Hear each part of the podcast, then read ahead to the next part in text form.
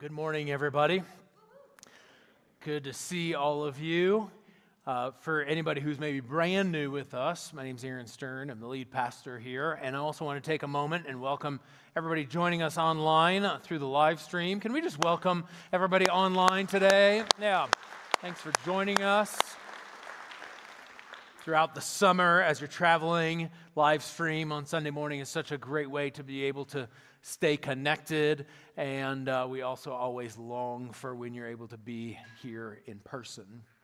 So I grew up in a praying house. My mom, especially, was a faithful, consistent prayer, involved in prayer meetings and leading prayer meetings and initiatives. And we were always a part of a praying church. And so um, prayer is very familiar to me, as are long prayer meetings when I was young, like in elementary school, middle school, um, it didn't take long for a prayer meeting to feel long, right? Uh, and nothing against long prayer meetings, um, but we're going to talk today about the most famous prayer in history, and it's 57 words long. It's the Lord's Prayer. 57 words in the original Greek. 57 words, only 57 words that take less than 30 seconds to say. Only 57 words to change our perspective on God, ourselves, and the world. Only 57 words that lead to flourishing, and 57 words that can change the world. In those 57 words, there's five stanzas, and those five stanzas are packed full of freedom, power, and life.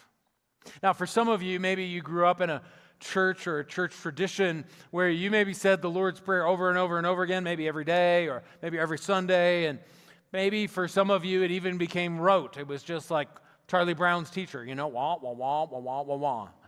Not, not a whole lot of meaning. You're just kind of going through the motions. For others of you, maybe you didn't grow up in church, and so you're aware but unfamiliar. Or others that are like, I grew up in church, but I don't quite understand, or why would you not just pray what's on your heart in the moment. We're in a series and have been for the last several months and will be for the next several months going through the Sermon on the Mount, Jesus' most famous sermon and his most important sermon, if you will, because it is the words and ways of Jesus. We are walking our way through Matthew 5, 6, and 7. We're in Matthew chapter 6, and we find the Lord's Prayer right in the middle, right at the heart of the Lord's Prayer, or excuse me, the Sermon on the Mount. I wonder if one of the reasons is because prayer is at the heart of what the sermon is all about. And prayer must be the source by which we find the power to live out the Sermon on the Mount. If we are going to be people who respond in love and not violence, if we are to love our enemies or to be meek or to be peacemakers. I don't know about you, but I find that those aren't natural for me, and I don't do those things with only my own strength. That Jesus is communicating to us that the only way to live like this is to be connected to the power that can enable us to live like this. And so we find ourselves in Matthew chapter 6, verse 5. We're going to start into in a few verses that we read last week, but it's Jesus talking about prayer and then into the Lord's Prayer today. Matthew chapter 6, starting in verse 5, Jesus says, And when you pray, do not be like the hypocrites, for they love to pray standing in the synagogues and on the street corners to be seen by others. Truly, I tell you, they have received their reward in full. When you pray, Go into your room, close the door, and pray to your Father who is unseen. Then your Father who sees what is done in secret will reward you.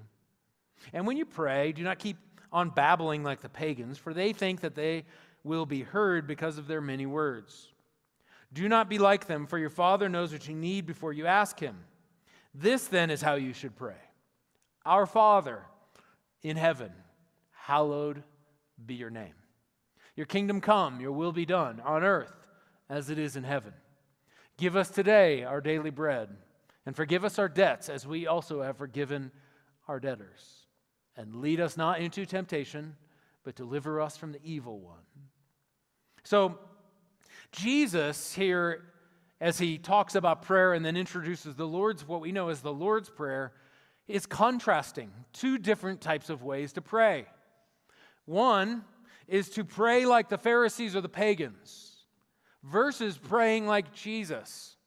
Now, Jesus listeners in on this particular day as he's preaching the sermon on the mount on right on the outside of uh, the, on the edges of the sea of galilee his listeners would have prayed actually they would have been immersed in prayer the vast majority of his listeners on this particular day would have been jewish and so they would have been listening to jesus and having been uh, uh taught how to pray heard about prayer and prayed regularly if not multiple times a day so, Jesus' encouragement here isn't you should pray. Jesus is emphasizing and challenging how to pray. And so, because his listeners have been used to praying and consistently involved in prayer, Jesus is saying, You have been shaped around the subject of prayer in some ways that need to be thrown out. You've been shaped by the Pharisees, the uber religious who have said that you need to pray in on the street corners. Is he saying don't pray out loud? No. He's saying don't be don't be praying in such a way to make sure that other people see you. We talked a lot about this last week. I encourage you, if you weren't here, to listen or watch online. He says you should close the door instead. Now, is he, is he saying that you can only pray behind closed doors? No, he's being hyperbolic in order to make a point that you should pray in a place to meet God, not to be seen by others, and also in a place not to be distracted. The 2022 version of this get your phone away from you. Pray in such a way so you can be present and known and know God. So don't pray like the Pharisees, but also don't pray like the pagans, those who didn't call Yahweh God. Don't pray superstitiously to pray superstitiously looked like babbling and using many words, as he describes in this passage. And oftentimes, those who weren't praying to Yahweh would have, like the Pharisees were, they would have been praying to any of or a multitude of gods. And their goal by babbling and using lots of words was to somehow get the God's attention to somehow get them to notice them. And that looked like praying really loud, and oftentimes maybe screaming and even potentially cutting themselves to somehow impress the God and communicate their devotion to God so that somehow He'll notice them and then respond. Hey, I've done this and I've communicated my, my passion and devotion to you, and as a result, then I'll get this. It's a very transactional way of understanding God. But Jesus says, Your Father knows what you need. Now, that might emote a couple or bring up a couple of things in, in you. And one of them might be like, Well, if He knows what I need, why do I need to pray? That's not Jesus' point. Jesus' point is in contrast to the pagans babbling and trying to get them to notice, basically saying, Oh, He knows and notices. He knows actually even what you need, even when you don't or even when you think you know what you need. Because the reality is is that we think we know what we need, but but if we're honest with ourselves, we don't always know or totally understand our desires, our longings, our fears, and our motivations. My boys say that they need chocolate for breakfast. They may think they know what they need, but their dad knows what they need. And God is the same way, which should be assuring and reassuring to us that even when we don't know what we need, He does. That He is not transactional, but He's relational. That He's not responding to our doing, that somehow, oh, you did it right, therefore now I'm going to respond, or you did it long enough. But He knows who we are. That that we can come to Him with trust and with faith and know that He sees us. He sees you. He's attuned to you. He His eyes are on you. He doesn't dismiss you or your desires, He doesn't overlook you. And then Jesus says, This is then how you should pray. Now, he's not saying exactly like this, though exactly like this is not a bad thing. It actually provides a framework and a, and a foundation for praying what I would say similarly. So I think it's helpful to pray exactly in order to pray similarly. So it's a framework that Jesus is offering for us to enter into communion with the Father the way that Jesus did. Now, the Lord's Prayer offers us several different things I'd like to, to suggest and talk about before we jump into our first stanza, which we're going to talk about today, which is Our Father in heaven, hallowed be your name. And we'll go through each stanza over the upcoming weeks. But the Lord's Prayer does this the Lord's Prayer frees us from any anxiety that we aren't praying what pleases God. So, any Enneagram ones in the room, just breathe easy. The Enneagram one that says, Am I doing it right? Am I, I got to do it right. I want to do it right. The Lord's Prayer assures you that you are. Because, because the Lord's Prayer reveals the heart and the mission of God. This is what's on God's heart His name, His will, His kingdom, your provision, your, His forgiveness and yours of others, protection. Those things are on God's heart. Pray those things, and you're praying what pleases God. Notice how he didn't say, it's, there's another passage in Luke where the disciples say to Jesus or ask him, Lord, teach us to pray. Maybe again, because we've been taught to pray, but we've been taught to pray a little bit differently. And we see something different about the way that you interact with God. Notice how his response to that, and then, of course, emphasized here in the Sermon on the Mount, wasn't, oh, pray whatever you want. Pray when it's ever on your heart. Actually, he says, pray like this so that you pray what's on God's heart. And if you pray what's on God's heart, it will have impact on your life, and there will be flourishing in yours and the world around you. So the Lord's Prayer frees us from any anxiety, but the Lord's Prayer also brings us into partnership with God for the renewal of all things. Now, if you'll notice, the Lord's Prayer is very God focused. Our Father in heaven, hallowed be your name. And it goes on to what God does. But it is not a passive prayer like, okay, God, if it's your will, do whatever you want. just praying for it. I hope you, you know, enjoy that. I'm just sitting back here, just passively praying. What Jesus encourages and the way that the grammar is and the and the tenses of the verbs and everything in the Lord's prayer is very active. It is active prayer, meaning we don't just pray it passively, we pray it actively, but there's also something about participation about the prayer. In other words, it isn't like, okay, God, go do your will. No, it's, okay, God, do your will in me that I might partner with you in your will expressing itself on the earth. The Lord's Prayer is not a passive prayer. The Lord's Prayer is an active participation prayer that brings us into the work of God. The Lord's Prayer is also formational. And specifically, as we start talking about this first phrase, it starts with the word our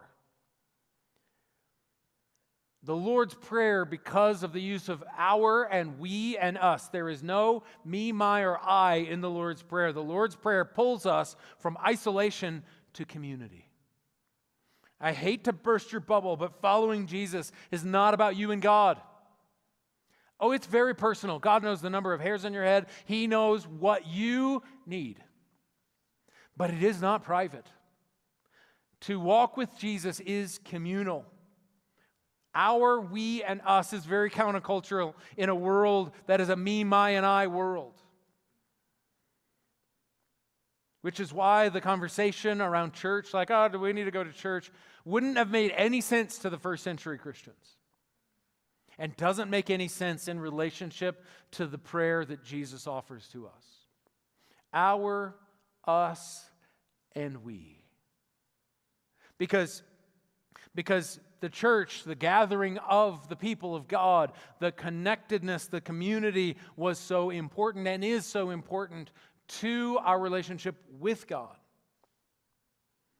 Our us and we reminds us that life with God is communal which is why we will pound the drum, which sometimes to you, some might even feel like beating a dead horse, on getting into a city group, participating in community, jumping into connect, being consistent on a Sunday morning with gathering. Why? Just so that we can say, hey, look how many people showed up in the room. No, because it's so important for our flourishing in the kingdom of God. Life transformation happens in the context of relationships. And our us and we reminds us that we are not just connected in our little group, our city group, or our friend group. Our us and we reminds us that we are connected to the church around the world. That when we pray the Lord's Prayer, that when we gather, when we sing, when we honor God, that we are connected and praying with our Hispanic brothers and sisters that when we pray, Our Father, we're praying with our Middle Eastern brothers and sisters. We're praying with our Ukrainian brothers and sisters. And we're praying with our Russian brothers and sisters. And we're praying with our Asian brothers and sisters, and our white brothers and sisters, and our black brothers and sisters, saying, Our, our, us, and we. Our, us, and we reminds us, therefore, then, how much reconciliation and peacemaking matters. That we can't just say, well, I'm good. And as long as I'm good, then we're good. No, what Jesus would be saying is if we're not good, I'm not good. That, that we need to work on and not have an artificial harmony found in peacekeeping, but we need to make for authentic relationship and reconciliation by being peacemakers. And so here's Jesus essentially incorporating the Beatitudes, blessed are the peacemakers, into this prayer. That we don't just read it, memorize it, and okay, I now know the Beatitudes, that we pray it into our lives. But it isn't just like our, which means, oh, I just need to be a part of a the Rotary Club, bowling league. Our Father reminds us that it is famili- a familial community, that it is about a family not a social club or uniformity of ideas and interests, because our Father reminds us of what unites us. That we are not united by how we vote. We are not united by our socioeconomic status. We are not united by our preference in music style. We are not united by a denomination. We are not united by our personal preferences surrounding uh, a, an idea. It is about us being united by our Father in heaven. That that our God and his redemptive purposes expressed fully in the life of Jesus, death, burial, and resurrection, is what we as the people of God unite around. Now, for Jesus' first century listeners, to pray to God as Father was pretty countercultural. If we look into the Old Testament, specifically the Psalms, the prayer book of followers of Jesus. The Father is only used three times to reference God. It was pretty rare. They would have prayed the Psalms. But there was, mm, there's a lot of other descriptions about God, and one of the traditional ways that God would have been referenced in the Jewish prayers of the first century would have been something like, Blessed are you, O Almighty God, which He is. Or, Blessed are you, Sovereign Lord, which He is. But Jesus does something important here, and that is introduces him first and expresses this throughout his ministry, referencing God as Father. Why? Because architect of heaven and universal sovereign Lord, all those things are so true, but they start us at a place where we oftentimes think he's far off and unapproachable. And Jesus is saying, No, no, no, I want you to come to God fully and first and foremost. Oh, we'll get to the point and to the place where we realize that He is huge and awesome and beyond and bigger than, but I want you to start with Father. Now, for some of you, you think that is really unfortunate. Not that God is close, but that, the, that Father is the term that is utilized to approach God. and to under, best understand God. Because, because oftentimes our understanding of God is influenced by our earthly experience with the Father. And so our understanding of God can get warped or misunderstood because of a bad experience with a bad father. So maybe, I don't know what kind of dad you all had. Some of you have had wonderful dads, and others of you have had the disappointed and not enough dad. You know, the dad that, that you got an A minus, but he, he didn't say, way to go on the A minus. He said, what could you have done in order to get the A? The, the yeah, almost. And there always was an almost. And there was, it was, eh, what else could you have done? Never highlighting and celebrating what was, but always talking about what could have been. And so you missed out on just the delight of the Father. Or maybe it was the, the annoyed dad. You know, always irritated, bothered. Seemed like more of a bother than a joy.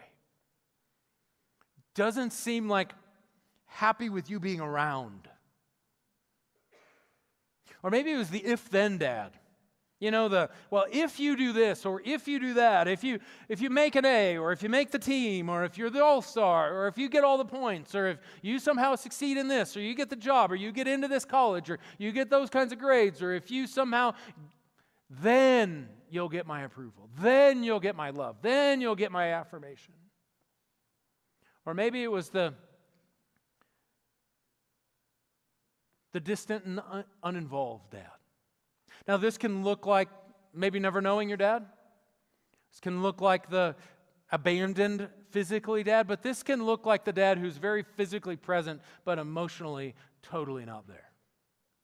This can look like the dad that provides a roof over your head and food on a table, money in the college fund, and maybe even puts you into a church or a youth group or whatever in order to put you in the right places, but has no idea what's going on in your heart never took the moment to ask, never knew what was going on, or never even seemed to care.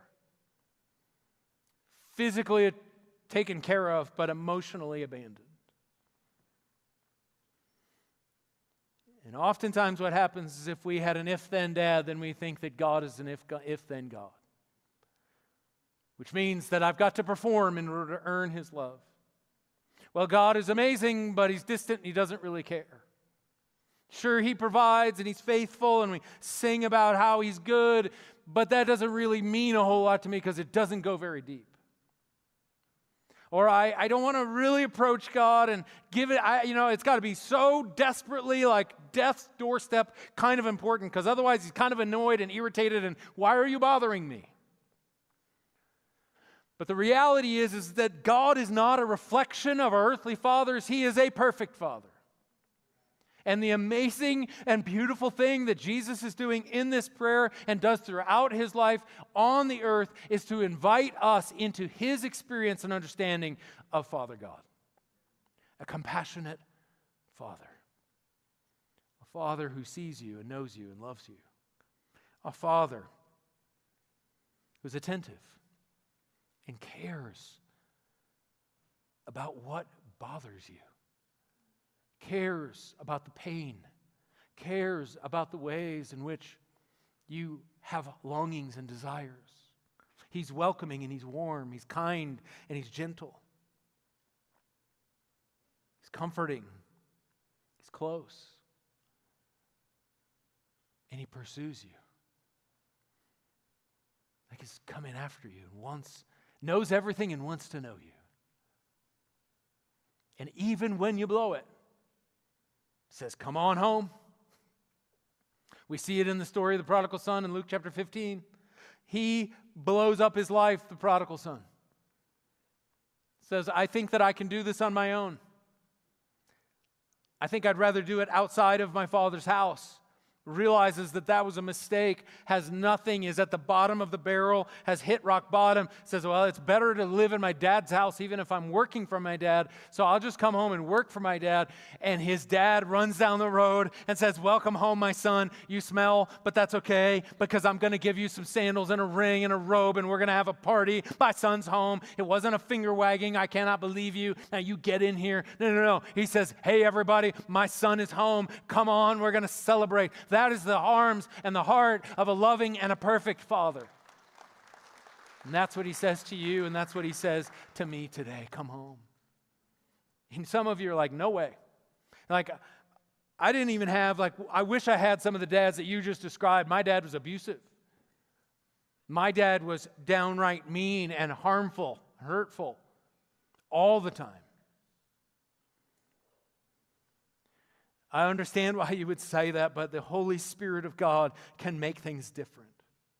I love what Paul says in Romans chapter 8 the Spirit you receive does not make you slaves, so that you live in fear again. Rather, the Spirit, the Holy Spirit of God, which we receive and is active and alive in our lives at salvation, brought about your adoption to sonship. And by Him, by the Spirit of God, God, we cry, Abba, Father. Abba is the Aramaic word for dad.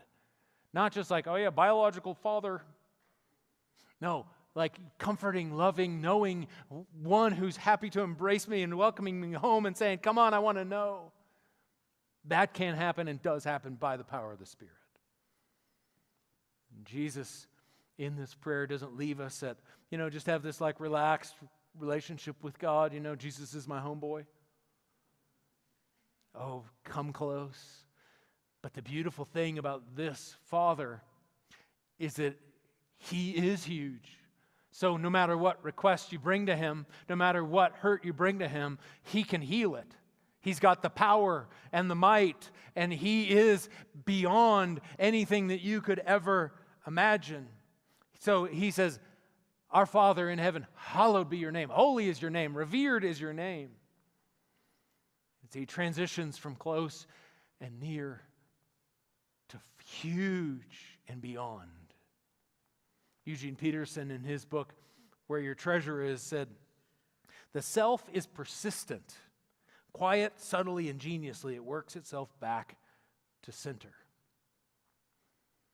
See, the Lord's Prayer, though, draws the focus from self to God. Our tendency is, Holy is my name. But the Lord's Prayer, as we pray it and it becomes integrated into the fabric of who we are and how we think and our biblical imagination in relationship to God and ourselves, is to draw us away from putting self on the center of our throne and putting God on the center of our lives. To bring this just a little step further, William Willimon and Stanley Hauerwas, in their book, Lord Teach Us, both theologians, said the Lord's Prayer is like a bomb ticking in church. Just in case you're thinking, it's like, this nice little prayer. Waiting to explode and demolish our temples to false gods. It may have slipped past you, but anytime you make a statement like, Holy be your name, you have made a revolutionary claim that promises to land you in the middle of a conflict, maybe even war. What conflict? What war are you talking about, God or guys? the war between self and God as the as where our allegiance lies. The war between self, or between God and spouse. Whole, which one has the throne of our hearts? Which one is the one that we serve and give our, the first desire of our heart? The war between any other name above God's name. The war over kids, could be spouse, could be ourself, it could be a career, it could be a politician, it could be our country. Whatever it might be, to pray, holy or hallowed be your name, is to disrupt the potentials for what might have found its way to the center of our lives.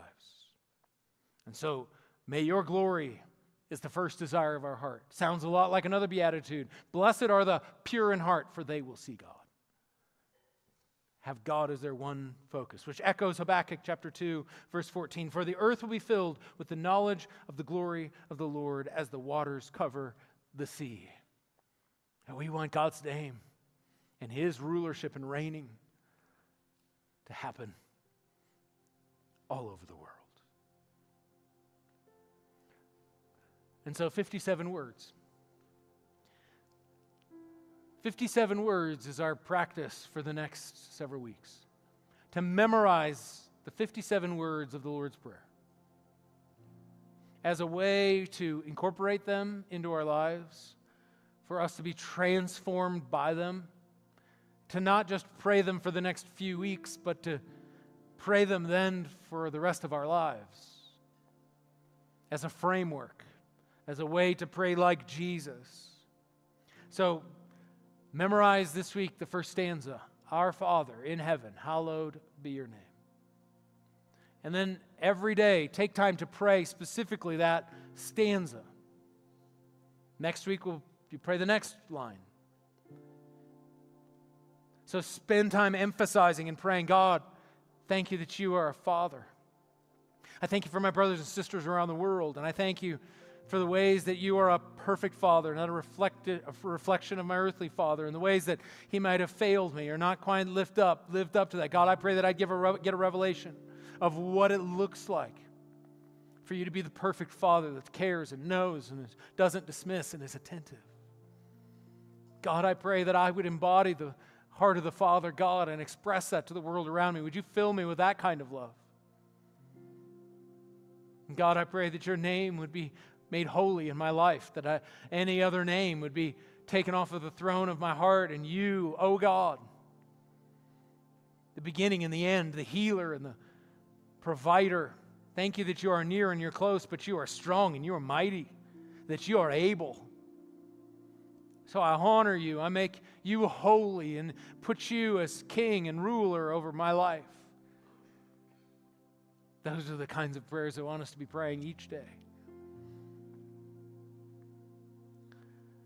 For some of you here today, you might find yourself in a place where you're like, I, I've never quite prayed like that.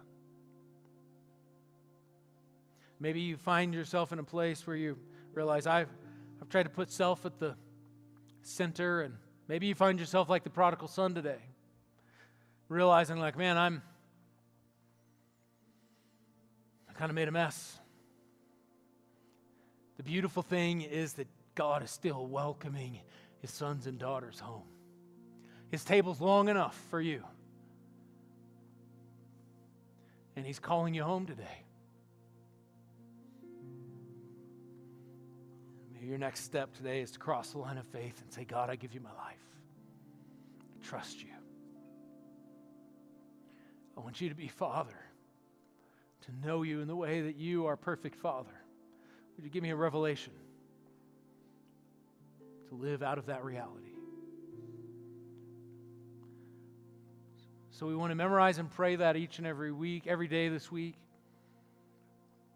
I want us, I want us to leave this place, though, out of a place of understanding and running to the Father. So Callie and team are going to lead us in the song called Run to the Father as we sing this together, I, I want to encourage you. Maybe, maybe you find yourself wanting to stand up. Maybe you find yourself wanting to stay seated, but open your arms, whatever the case might be. Maybe you want to kneel, whatever you want to do in response. But I pray that each one of our hearts would be open to the reality of who God is to each one of us. Let's sing this together.